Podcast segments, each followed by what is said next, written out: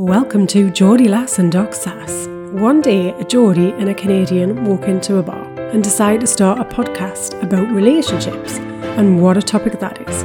No subjects are off limits. Get in touch today with us at geordielass.com or email info at geordielass.com and let us know what you think and what we should talk about. Welcome to the podcast. Hello, good morning, and everyone. How's everything going? Very good. Yes. How are you? Say hello as many times as possible. I'm good. I'm good.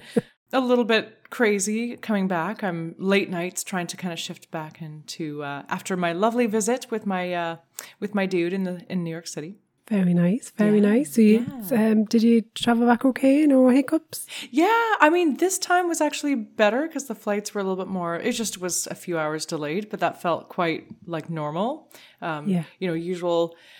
Gosh, you know the amount of times I've had a wand stuck up my nose. But there's people who do this, you know, all the time. But certainly, you know, Yeah. when you're traveling, be prepared to have wands stuck up your nose. But everything, everything worked out well.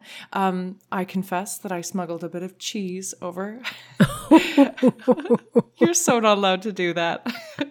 I hope that the like Canadian Border Services aren't listening, but I did smuggle just a just about like three blocks of cheese, like little little blocks of cheese. That there's a little market in New York City that has like the the very nice cheese for like ridiculously that like very very cheap. And so, um, yeah, I uh, I had to, I had to. So I lied to the border. Any food over? And I was like, nope. he looked at me and I, he was Oh, like, you're walking a thin line. Oh my thin line. gosh, I felt really bad. And then I think he asked some other things that made me feel a little bit better, like no, no firearms, but yes, I have cheese in my bag. oh my gosh, I'm such a fugitive. oh my no gosh, firearms, just a bit of brie. Just a bit of brie, actually, like a really stinky. Well, this is the thing. It was like. uh, No, not crazy stinky cheeses, but fairly stinky. And so I was kind of worried, like, can people smell my bag? Um, especially because I was eating cheese in the LaGuardia airport as I was about, because we were three hours delayed or something. So I was just eating cheese.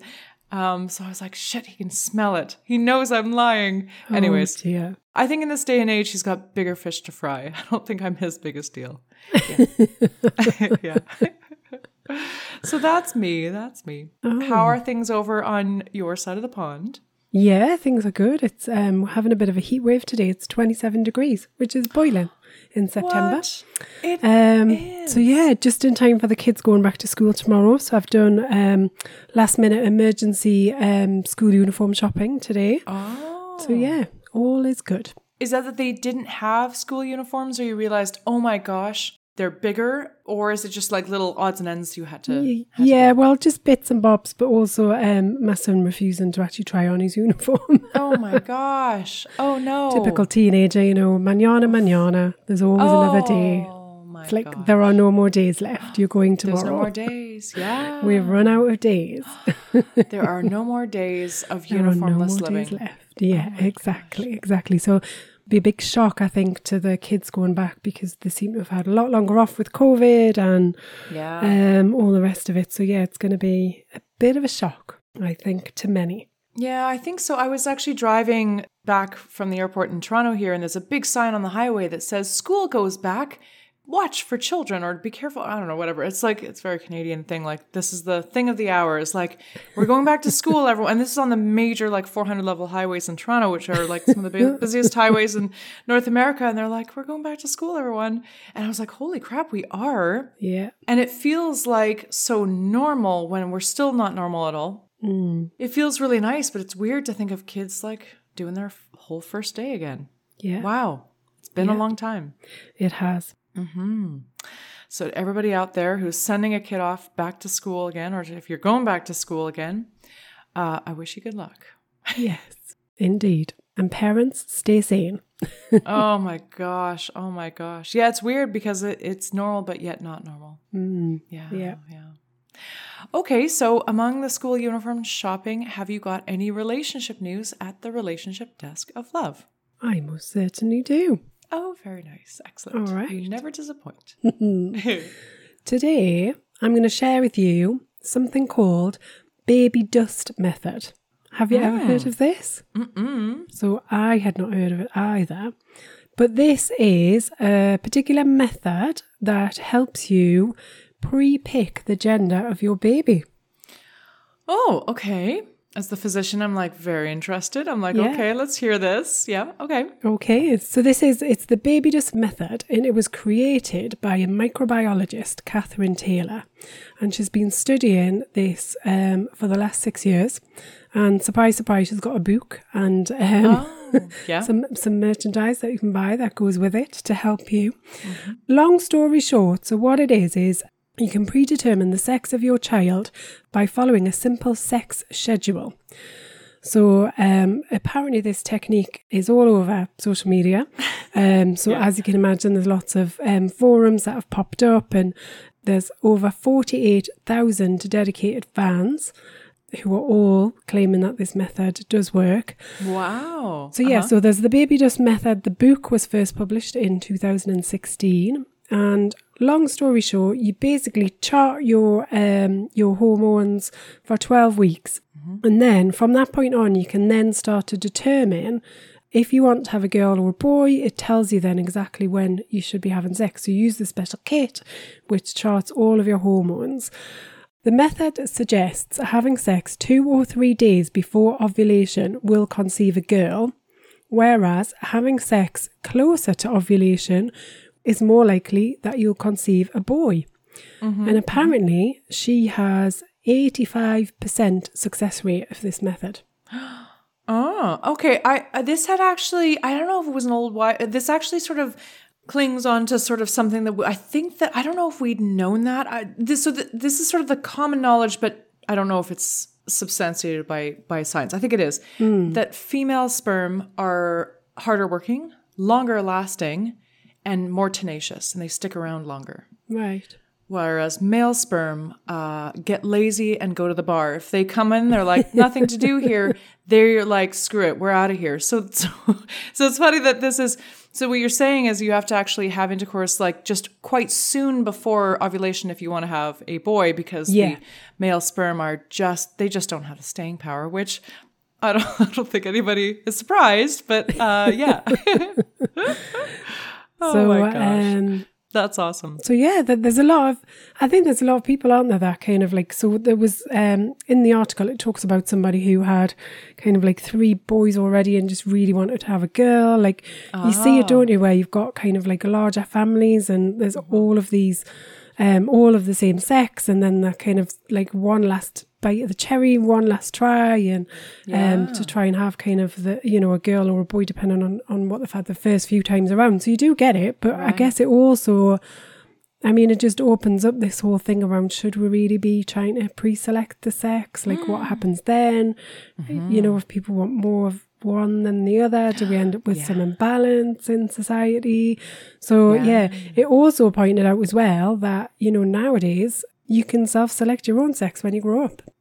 If you decide, actually, I'm not the sex that I was born with, then Yeah. you may end up with a boy anyway when you thought you were having a girl.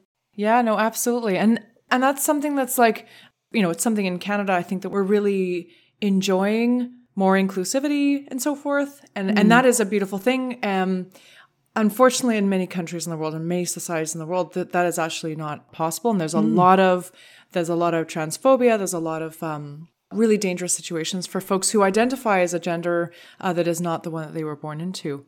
Yeah, no, it, you know, it's always been really weird for me. I don't know why, as we're moving towards thinking about gender and thinking about sort of, does it really, this binary thing, is it really as important as we've sort of um, put stock in? And, and it, it, I mean, in my mind, actually, gender is not as important anymore. I think that um, Gen Z and you know is teaching us that like we don't have to sort of stick to gender norms. It was, but the weird thing is, is I find gender reveal parties have have also come up at the mm. same time, which is like, why are we getting more excited about gender? When actually we're trying to kind of move away from gender kind of dragging us down and putting us into boxes.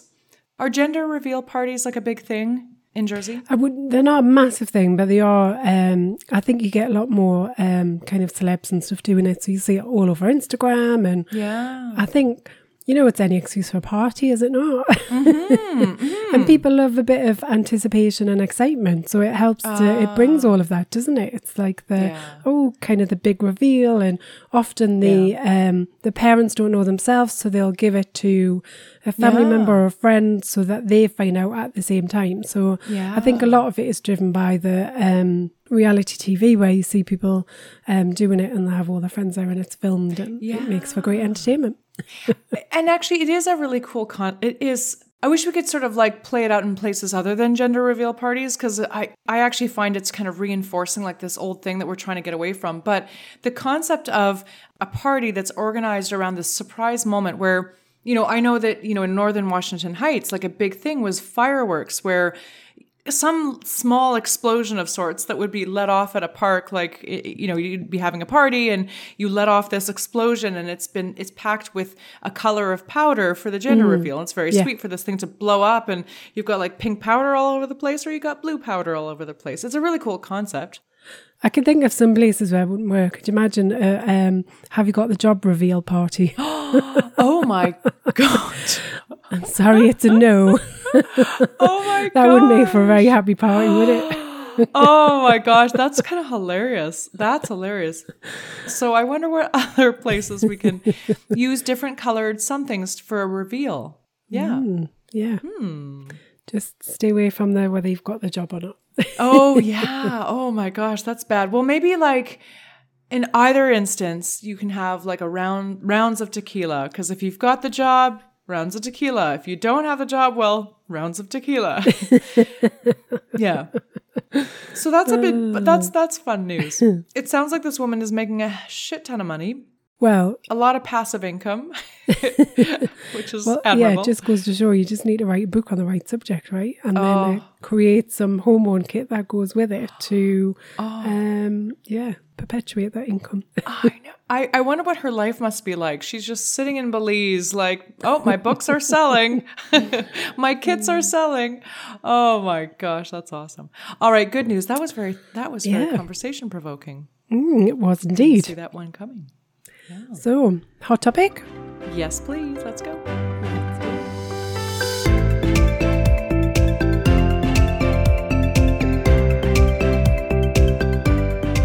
Today's hot topic is Have you checked out of your marriage?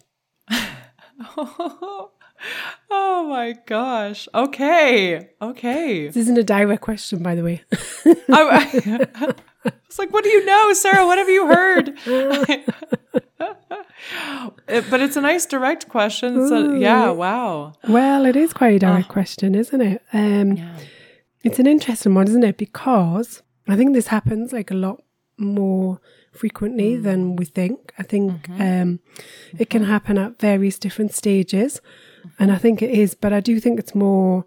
It is more frequent in relationships than we kind of think, and I would also say it's maybe something that, unless you ask yourself the question, do you really have the awareness about whether you have or you haven't? So if you really kind of scratch the surface if and be truly honest with yourself and your partner have you actually checked out of the relationship so um, So tell me about, like, to you, what does checked out mean? i would say it, so the things that come up for me are not really fully not a real kind of full belief that the relationship is working and will work. Um so not that level of kind of commitment. And um for me it signals like a real lack of effort or energy around the relationship. Sometimes it can come with a lack of respect and uh, sometimes go even further than that where contempt creeps in. So really that kind of checking out for me is I also got this kind of image of I'm pulling at the drawbridge, I'm surrounding myself, my walls are coming back mm-hmm. up. Mm-hmm. I'm here, I'm in the relationship, and I'm just not quite in the relationship. Mm. That's what comes up for me. Mm-hmm. Yeah. I think and and I definitely identify with like you can be in a state of being checked out quite frequently and and it might last Yeah. for days, it might last for weeks or months. It might last permanently and that might be the death knell of the relationship. But I think the other thing too that happens when you're checked out is you start to be like there are so many more options and you start checking out other people and really kind of your your partner becomes chopped liver. Like you're like, "Nah, I could do so much. You start to, your excitement lies elsewhere. I, I find when mm. you're checked out, your excitement lies elsewhere. Maybe you're fantasizing about other people that you're Yeah. seeing. And you just, you kind of have this false sense of confidence that, you know what? Gosh, it could be so much better with somebody else. I don't even want to try in my current relationship because it's not giving Yeah. me X, Y, Z. It's that grass is greener syndrome, isn't it? Grass is greener. Yeah. What weirdly, if I have been checked out before, what tends to pull me back out of being checked out is when all of my being checked out behavior results in distancing of my partner. When i start to feel them kind of moving away and hmm. becoming distant then i get all freaked out and all my bravado like oh there's so many options. That's when i freak out. I, I find that being checked out is kind of a state of of a boomerang like you kind of come in and out of it. Going into being a checked out state is never a healthy place. Coming out of that checked out state is often not healthy either because you're hmm. responding to fear. Yeah, it is definitely. Um, it's that negativity dance, I think, is what you're um, explaining, where you have a partner that really kind of is trying and wants to make things different, but then the other partner isn't seeing that or receiving that, and then the so then partner A goes, oh, okay, um, they're not responding, therefore I'm not going to bother. Yeah. Uh, just as partner B kind of thinks, oh, well, okay, maybe, then realizes partner A is then no longer trying, then they mm. get panicked and spooked. So they mm. start trying, and you just go in this lovely little infinite oh circle of negativity in the relationship. Oh, and it happens so often. Yeah. Yeah. Yeah, I think being checked out is like a stage in there. That's one of the mm, yes. that's one of the states of being in this negativity infinity cycle. Yeah. No, that's not an infinity pool that I want to be uh, in. I have definitely like I am a I am a like a member of that hotel. Like I I hang out in that negativity infinity pool like all the time. Yeah, it's a hard one. It is. It's a hard cycle to break. Yeah, yeah. Mm. So how does one f- like checking in and saying, "Am I checked out?" Check in and see if you're checked out. Um, what kind of feelings will tell you that you're checked out of your relationship? It's about having a certain kind of numbness, I think, or detachment in the relationship. So, really not feeling that strong connection, not feeling that strong bond. You know, when your partner's talking to you about something, you're not really listening. Um, I'm switched off. I'm mentally switched off. I'm not engaged in the conversation. Intimacy is is a challenge and an issue. Um, so you'll start to see some of that waning. The other thing I think that really comes up is when you start to think or talk about the future, you can often avoid that. So you can become quite avoidant because mm-hmm. you don't really have that hope or that thought about the future because you've kind of checked out and mm. gone, well, this is never going to work anyway.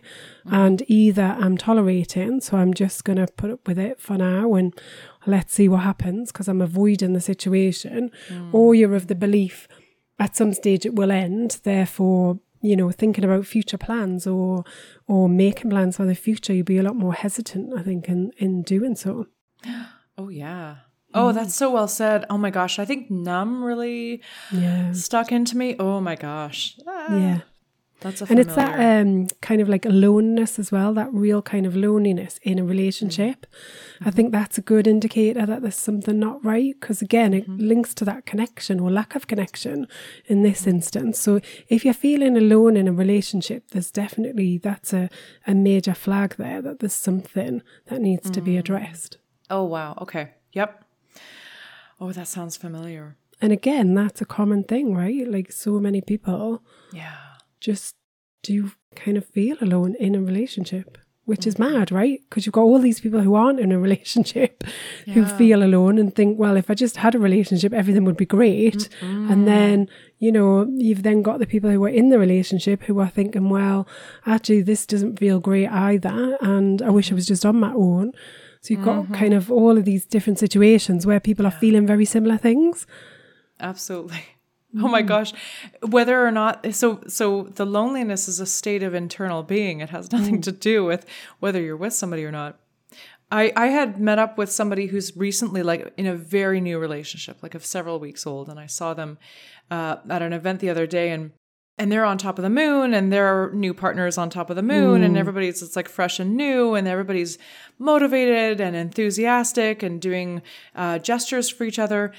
We seem to think that ah now i've stumbled on the right relationship. I, this is look at how beautiful we feel.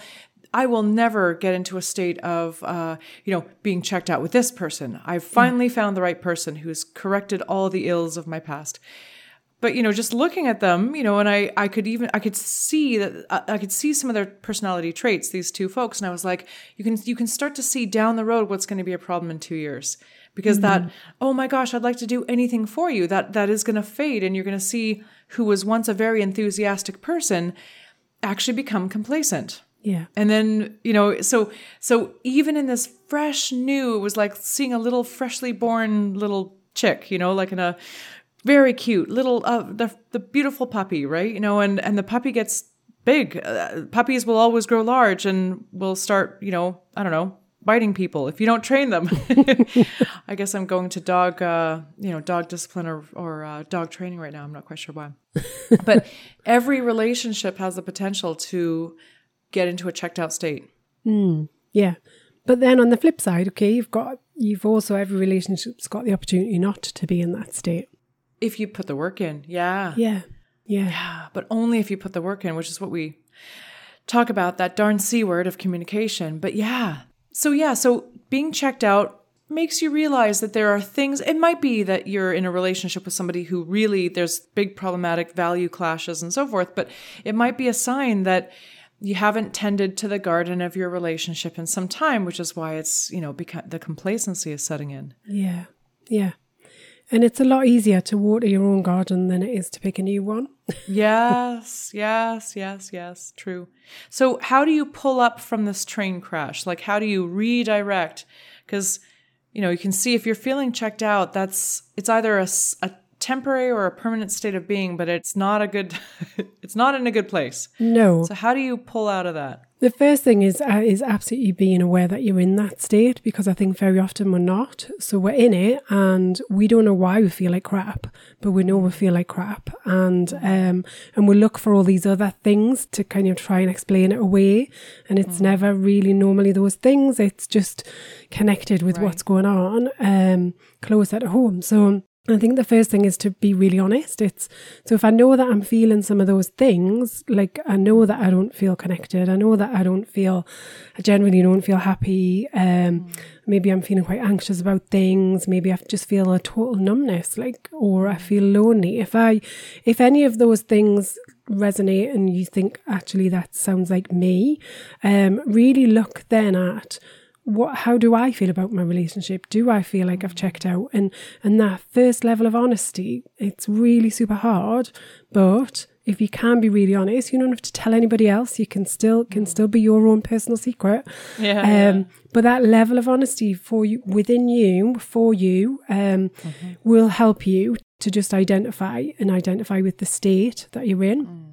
And then from that, you can then look at, okay, well, what, you know, what is it that I want to happen next?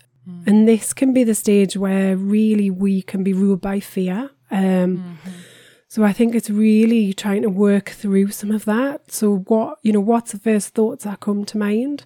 Um, Is that fear based? Is it conscious based? Uh, where where does that come from? What's behind it? So really dig deep on some of those, um, or dig deep on the answers that you're giving yourself.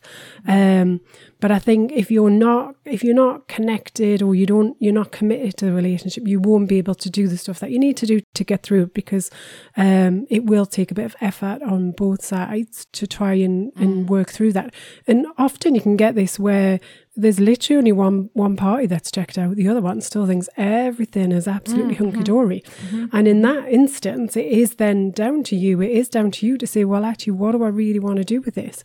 And have I given it a fair crack? Because um, quite often the, the answer is well, no. Because when we work with clients and I, and you know, I'll ask them, so what have you actually done then? What have you done to repair, to heal, to restore your relationship? What have you done to recover from this position that you're in? And the reality is not a lot.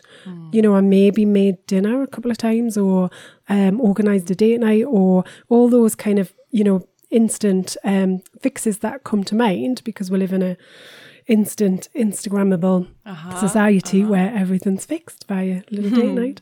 Um, But you know, really getting beneath that, though, what have you really done? How have you tried to understand each Hmm. other? How have you un- tried to understand the needs that you both have? Um, how have you tried to understand the strengths that you've got? How have you tried to understand how important you are to each other and if the relationship is worth saving? So there's kind of all of that that then kind of comes next, isn't it? So it's some of that real exploration and um, real curiosity, free from judgment, which is the hardest bit because how how can you not have judgment when you're in this relationship and you're so emotionally invested? Um, it's really the hardest thing is to try and suspend some judgment when it comes to, um, you know, really analyzing and understanding what's going on. Oh yeah. And I think the fear thing that you mentioned really sticks because um it feels very comfortable to stay in a checked out zone because you're sort of like I'm in the right, they're in the wrong and you sort of get really you start to build this not start, it's a well-established story of you being the protagonist Yeah. in your own film. Um, but I think the fear is if I were not to, like, what would it take for me to not be checked out?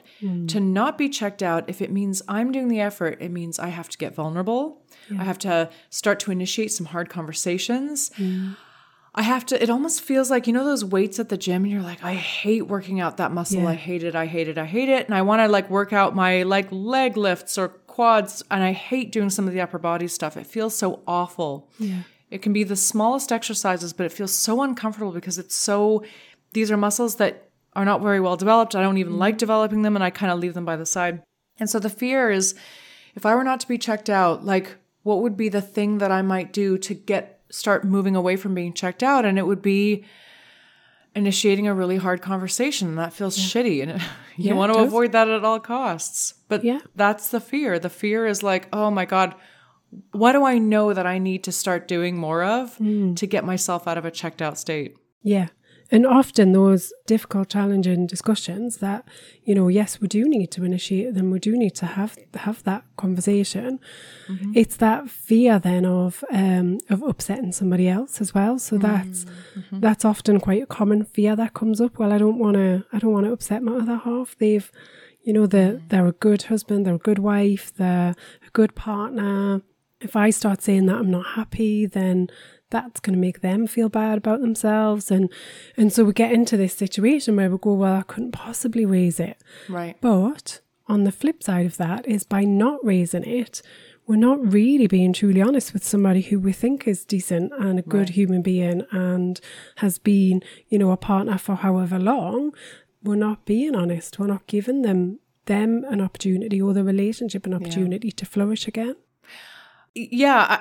Well, actually, I mean, I think that's true. I, I think if I may say, like, I have less uh, sincere intentions for, like, you know, not wanting to bring it up. I it, it's it's often that it's my own ego. I'm like, crap. I've presented my partner with a certain vision of what I like and my preferences and so forth, and actually, I've been totally lying to myself and them the entire time, and I just don't feel like walking that back because, like how much of a pain in the ass is it to say, you know, that thing we've been doing for 15 years, I actually don't like it.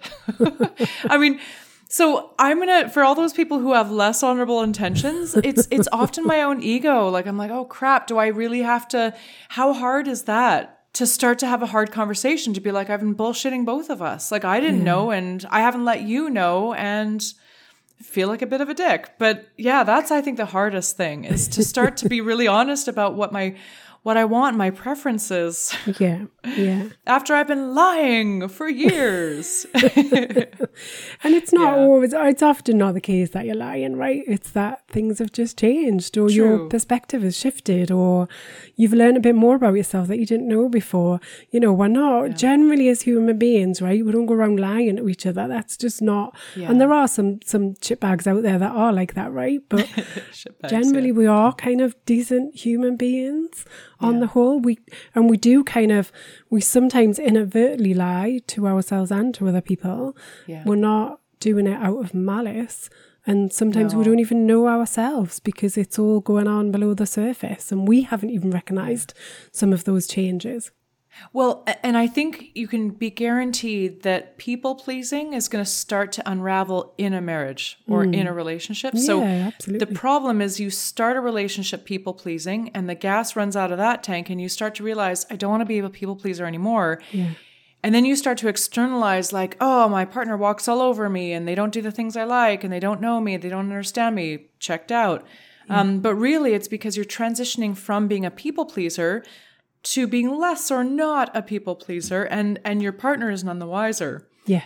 And so they have to sort of learn the new rules of the road. But yeah, the people pleasing is generally, I would say that I, and maybe many people out there, we start relationships as people pleasers because it's Yeah. the easiest thing to sort of we do that in all areas of our life we're that's why our jobs run out you know we become checked out at work we become checked out in anything any long-term thing when we start off not being ourselves because we're just trying to please people. Yeah. people pleasing. It's kind of the worst thing ever. Yeah. But again, uh, common, right? so common. Oh, yeah. This has got us on fire for sure.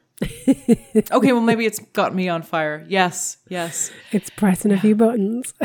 oh yeah i think the checked out the checked out like for me yeah the people pleasing i think for me and for a lot of the clients that i'm seeing it like there's this theme of i'm done my body is revolting against people pleasing yeah. I think the other thing that really comes up in the kind of checked out is it's easier not to deal with it. So, like, whether that's a people pleasing thing or whether it's a I'm just not good at having those conversations, um, or whether it's I am worried because we've built this great life together, we've got, you know, a life that we've created and quite like the life, we're just not really feeling it with each other right now. Um, but we don't want to necessarily blow that apart um, because the thought of that just feels impossible. Um, like, how do, how do you unpick 10, 15, 20 years of a relationship? Like, that's hard. Um, and that then I think, you know, does then result in going to this checked out stage because it's like, well, actually, I can put, it's not that bad. I can put up with it. It's okay. Like, and you get the rationalizer comes out, like, well, we've got all these other things that are amazing, or, mm. or we, you know, enjoy some things, or we've got a nice house, or, you know, you just get this kind of rationalization that comes in that mm. says, well, it's not that bad. yeah. Oh gosh yes. That sounds that feels very familiar. Mm. Yeah. i feel like you've given us um, a bit of a compass in terms of starting to dive in. Yeah. Wow, if I didn't need a sleep before, I need one now, Anna. oh my gosh totally I'm ready for a nap. hot toddy before then yeah except 27 degrees so that's not really hot toddy weather it's definitely no, like it's not. It's, mimosa weather yeah, it is. Yeah, yeah. Um, yeah. Mojitos all the way. oh Give me some refreshing mint. oh yeah that sounds awesome Right. So, shall we move on to a question? Do you think? yeah oh yeah let's go for it it.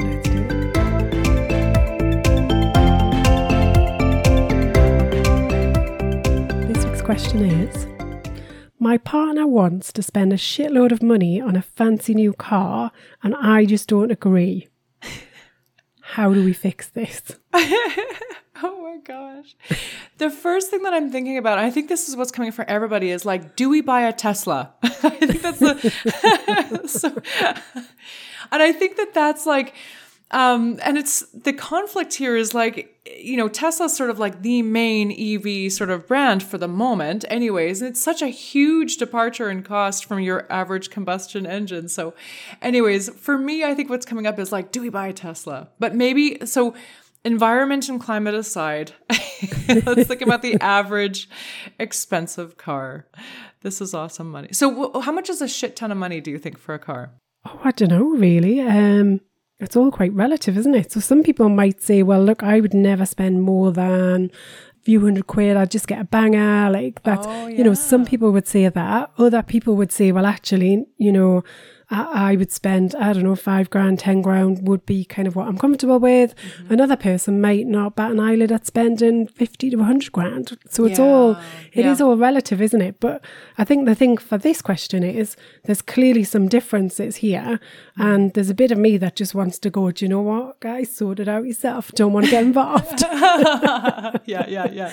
so what is it that makes you feel like you're like, oh my god, don't want to get involved? What's the thing that feels so messy here? Because you're right, I like just, my instant reaction is like, do you know what? It's like when the kids start fighting. It's like, Oh. do you know what?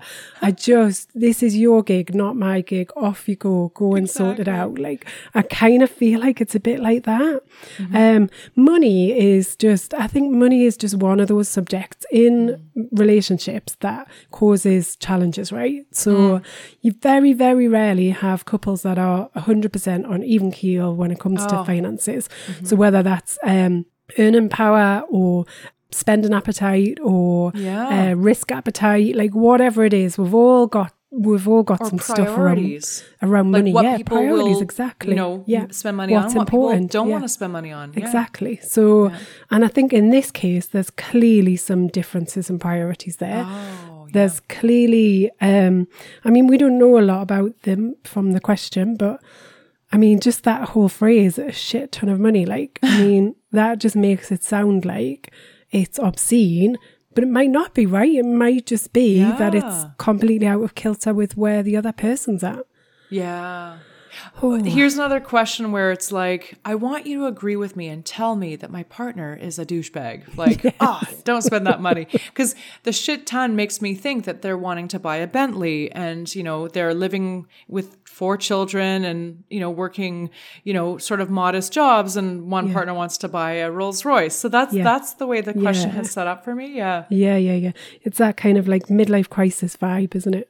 It it is, but it could also you're just like you're saying, it could be that the one partner is like, I really like having a warranty on the car so that um, there's a dependability, so that we're not stranded. It's an important value for me to have a car that works and that Yeah. doesn't keep breaking down. So yes, I Yeah. want a newer car with an with a with an active warranty, and maybe that's the shit ton of money. May- yeah, exactly, exactly. Um, Yeah. So this is definitely values. One partner is like, cars aren't important. You know, just get the cheapest thing out there. For somebody else, there's something about maybe they love a specific kind of car. Maybe they love mm. driving. Maybe they, lo- they love the experience of driving. Maybe they like safety. Yeah. Um, so there's definitely a value clash, and both clash, people are yeah. not seeing the other side. Yeah, they're definitely not seeing each other's side right now mm-hmm, mm-hmm. and expecting us to be the arbitrators. Yeah. So now that we're stuck in the role of arbitrator, which Yeah. you know, usually we'd be like, sort it out and just don't touch the knife drawer. yeah, do not. Call me if there's blood drawn. But um, how would you start to approach, like if you had this couple uh, in your coaching session, how would you start to dive in here? So I would explore kind of both sides of the situation. So, you know, start with tell me why it's so important right now to um, spend a shit ton of money on this car. Um, yeah. I wouldn't phrase it like that. yep, yep. Um, so yeah, like what what does it mean? How you know what does this mean to you in terms of um, you know spending this money on the car? Like what is it that has prompted it? What is it that you that you know how is it that that's going to make you feel? What ideas, beliefs have you attached to this situation? Because that I think starts to uncover some of the values and and you really start to get to kind of the bottom of it. On the flip side, you know, it's then asking kind of the other partner, well, what is it that it means to you? Like what story is kind of running, you know, what's the story train um, sharing with you about this situation? Does it mean that, you know, trying to uncover, is it that you feel like they're being reckless? Are they mm. jeopardizing something else that's important? Are they spending kind of all of the savings? So it's really trying to get to the bottom of that because you're right. I think neither party understands each other in this mm. situation. They haven't got a clue. They're not talking. They're just fighting about, Yeah. and they're you know potentially fighting dirty as well because it's that type of mm. emotive subject. Um, but they're not actually getting to the true reasons behind this um, situation or this decision. Yes.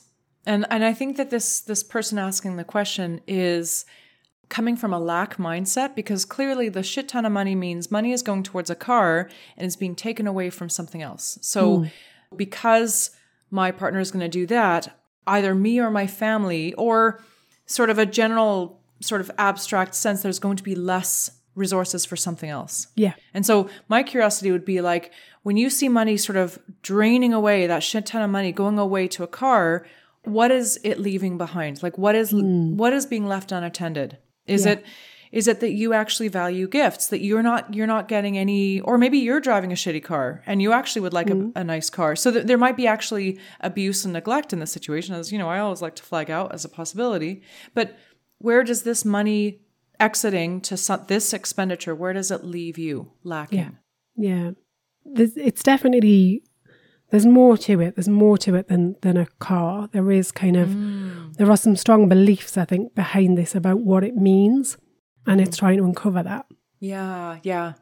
I think this surprises people too, because you know when we're dating and we're in the the throng of love, we don't see these sorts of things coming up. Where like one partner wants to spend a shit ton of money on something, and we're like, where did that? Like, what kind of person are you to want to do that? Like, it really catches us by surprise, and it gets Yeah. us very angry because we're like, I didn't know you were that kind of person. I think that often comes up. Yeah, yeah, because we can create these personalities inside of our head Yeah. We've we've written a um you know personality profile for our partner and gone Yeah. yeah these are all the things that my partner is and these are all the things I Mm. recognise in you um that may or may not be true by the way so often the things that are on the list maybe aren't kind of aren't all reality um because we're viewing them through our lens Yeah, I think this might happen too with folks who get together when they are in like a the studying phase of their lives. So maybe they're college kids.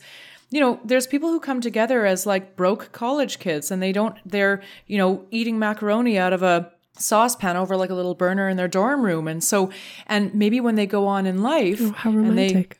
isn't it? Isn't it nice? and And and maybe one person. That's why they really loved that person is we can enjoy the small things together in life. yeah And maybe one partner starts earning a bit of money and then wants to spend a shit ton of money on a car. And they're like, wait a minute, I, but I thought you were a list story items here. Maybe buying a car, a normal, you know, a, com- a combustion engine, maybe that rubs one partner the wrong way because they're like, I thought we were clear on our, you know, um, th- the way that we look at, at climate change. Um, I didn't think that you wanted a car. I thought we were going to be cycling through life together, you know, or like transit. with our baskets on the front Exactly, right? Eating macaroni out of like a shared saucepan on a burner in our, you know. Yeah, and, and that's weird because when you start to, you might have made a story for this person living in their dorm room, but it was a circumstance that led them to live a certain life. And as the circumstances start changing, maybe you start to see their values come out, which you didn't even realize that they really Yeah. value. yeah yeah well yeah it's all part of that evolution Yeah. Mm. Oh, so how do you start to really see who your partner is and stop telling yourself stories about the, the personality you've drawn? How do you start to really see the person in front of you? Get curious, ask some questions, uh, try and suspend the judgment again. Um, so yeah, get really curious, but listen, then listen to the answer. So we're really good at asking a question, and um, when we're not getting the answer we want to hear, just then kind of trampling all over all over that. So instead, you know, it's asking that question like, look, what you know, why is this car so important to you? Why like why now? Why is it so important? And then the hardest thing is just to button it stay quiet, stay focused, and listen. stay quiet, stay focused. Yeah. You know, and that, but that's really hard, right? Like spoken as um, somebody who's uh, incredibly good at interrupting other people while they're talking. Here, here. it's a fault of mine, fault. Oh, yeah. So yeah, so it is about yeah, just button it, stay quiet, listen, and then um, just try and understand where they're coming from. I think what's important is be prepared for your impression or your presumption of them as as who they are.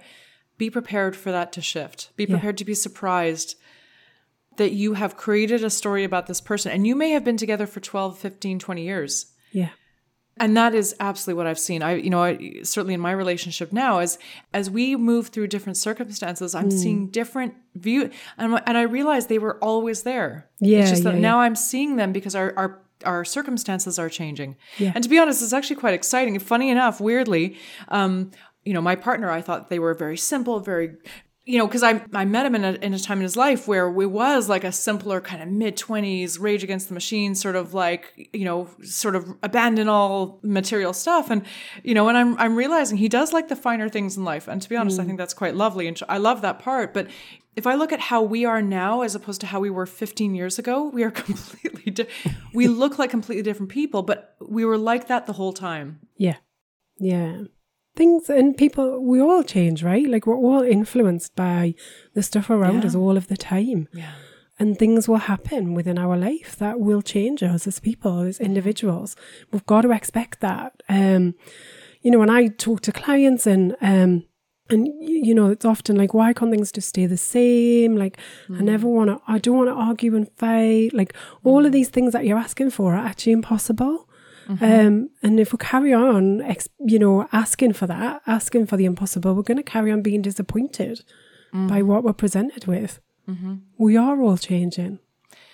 And I've seen this play out with clients too, like permanent changes happening in political ideology because we're in a very polarized world. And what's I'm starting to see people where they've actually their partner has actually shifted in their polit- like permanently and there's a massive rift because and that truly feels like you're not with the person you started out with. Yeah. Um, and then you have to decide, well, with now, can I accept this person with sort of their political mindset? Is this something that I can accept? And it's you're not going to drag them. They're not sort of in a temporary phase. This is a this is probably a permanent shift. It's probably they probably are shifting because it was it was sort of feeding on a kernel of something that they always were, but but perhaps you didn't see it before. Um, and that I think that's really stressing people out. And I, I see that with clients. And it, listen, you can tell yourself all the stories. Oh, they used to be this, they used to be that. Well, you know what? They're they're not, and they will never be what they were. So you you have what you have now. So what do you think? Yeah. Is that something you can work with? Is that something you can compromise around, or is it not? But we're not Yeah. going back to the past. That's Yeah. the one thing I can tell you we're not doing. Absolutely. So, um, good luck with the car conversation. oh my gosh. I do have to say though, like if you're wanting to switch to an electric vehicle, like I do have to say that like I think, you know, I think that's worth a consideration is all I'm saying. Yeah. Yeah. Except I, a Tesla is way like seriously out of my budget right now, so I I can't even imagine buying an EV, but you know, that's the one thing that I would kind of make a little exception for, right? oh, Gosh. Yeah. well. So yes, I uh, it's uh, I think we started off being like, okay, guys, you sort this out. Don't even want to get in the middle of it. But I think that there's a this is a beautiful coaching uh, scenario. Oh, absolutely. Yeah, totally. Yeah. But yeah, my first instinct was definitely kind of like the kids, like, get on with it. Go and sort it out. You're grown ups oh. now. Yeah, yeah, yeah. So what we're doing as um, coaches, we're just giving you tools to sort it out. Yeah, but it's it's not easy. So these types of conversations where hmm. things aren't plain sailing in the relationship, or you're really kind of butting heads on something, and you just can't, for the love of you, see kind of the other person's point of view. Like it's really, really difficult. It's really stressful. It puts pressure on. Um, and I guess also, you know, like in the grand scheme of things, like how important is it in your relationship? So often we get mm. focused on a specific situation or challenge that then becomes all consuming and we mm. start to question everything in the relationship. So really kind of blow it all out of proportion. So sometimes it is just saying actually how how in, in the grand scheme of our relationship, in mm. everything that we've got together, how important is this? Very true. Sometimes a car is just a car. Sometimes it is, yeah. And sometimes money is just money. Ah. Just flows. Ah, okay. Often the wrong way in my bank account, but that's fine too. Oh my gosh. just flows. Oh, yeah. That's nice. Oh, okay. Oh, wow. Okay. Got another feisty uh, start to the week. Yeah, Lots to think about. Yeah. Yeah. Yeah. And uh, I'm going to go and make the most of the last minute sunshine. Yes, you literally have one more day. yeah, before the rain sets in midweek, apparently. Yeah. Bottle that up because that's the last day before next July. Absolutely, yeah. Nice. Yeah. Oh, enjoy. And see, look, you got the garden furniture. Aren't you happy you got the garden furniture? Oh, can I tell you about the craziest dream that I had last night? Oh, yes. You know when you have a dream that's so vivid and you actually think it's real? So I woke up this morning and I genuinely felt gutted because Uh-huh. in my dream, the I'm not believe I'm sharing this, right? But in my dream, I was in my house that I live in now, but Mm-hmm. two doors down was a farm full of like bulls. and what happened was the bulls trampled down all the fences because we are in a terraced um, street, so all the gardens are kind of connected, um, obviously separated by fence. But the bulls had trampled down all the fence and they'd, and they'd trashed the garden furniture.